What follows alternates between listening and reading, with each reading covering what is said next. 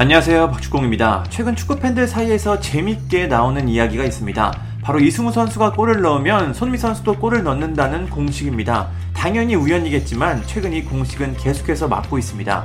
정말 중요한 북런던 더비를 앞둔 손미 선수가 이번 경기에서는 골을 넣을 수 있을까요? 이승우 선수와 손미 선수의 득점 공식을 통해 예상해 보겠습니다. 그냥 재미로 가볍게 봐주시면 될 것 같습니다. 과학적인 근거는 당연히 하나도 없습니다. 우선 이 공식은 지난 3월 20일 수원FC와 대구FC의 경기에서 출발했습니다. 이 경기에서 이승우 선수는 K리그 데뷔골을 터뜨리며 많은 주목을 받았습니다. 같은 날 토트넘과 웨스트햄 유나이티드의 경기에서 손흥민 선수는 멀티골을 넣었습니다. 그리고 4월 3일 이승우 선수는 성남FC전에서 시즌 2호 골에 성공했습니다. 신나는 댄스도 추면서 이승우 선수를 향했던 물음표들이 점점 느낌표로 바뀌는 시점이었습니다. 그럼 손미 선수는 어떻게 됐을까요? 뉴캐슬 유나이티드전에서 골을 기록하며 슬슬 공식을 만들었습니다. 4월 10일에도 경기는 있었습니다.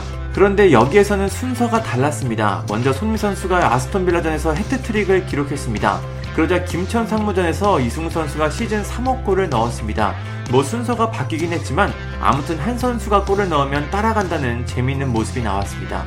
그리고 아시아 축구연맹 챔피언스 리그 일정으로 K리그 1이 휴식기에 들어가니까 공교롭게도 손흥민 선수의 득점이 딱 멈췄습니다. 브라이튼전과 브렌트포드전에서 득점이 나오지 않으며 팀 역시 좋은 성적을 거두지 못했습니다. 이승우 선수의 기를 받지 못해서 그런 걸까요? 아시아 챔피언스 리그 휴식기가 끝난 후 이승우 선수가 어린이날 열린 인천 유나이티드전에서 통쾌한 득점에 성공하자 손흥민 선수는 리버풀전에서 득점을 기록하며 다시 한번 두 선수는 득점 행진을 함께 했습니다. 두 선수가 이렇게 함께 득점하는 모습을 보여주자 많은 축구 팬들이 신기해하고 있습니다. 그렇다면 이번 북런던 더비는 어떻게 될까요? 안타깝게도 일단 이승우 선수는 FC 서울전에서 득점을 기록하지 못했습니다. 이 공식대로라면 이번 북런던 더비에서도 손흥민 선수도 침묵할 것으로 보이는데요. 이번에는 이 공식이 맞지 않고 손흥민 선수가 멋진 골을 기록했으면 좋겠습니다. 토트넘의 챔피언스 리그 진출 그리고 득점왕까지 걸려 있어 손미 선수에게는 상당히 중요한 시기입니다.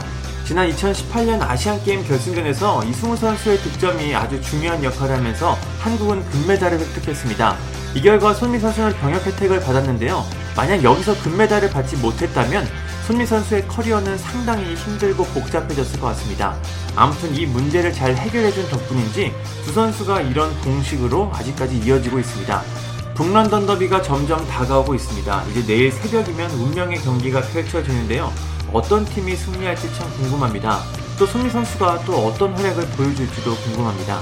그리고 이 공식이 이번 경기에도 이어질지 흥미롭게 지켜보겠습니다. 감사합니다.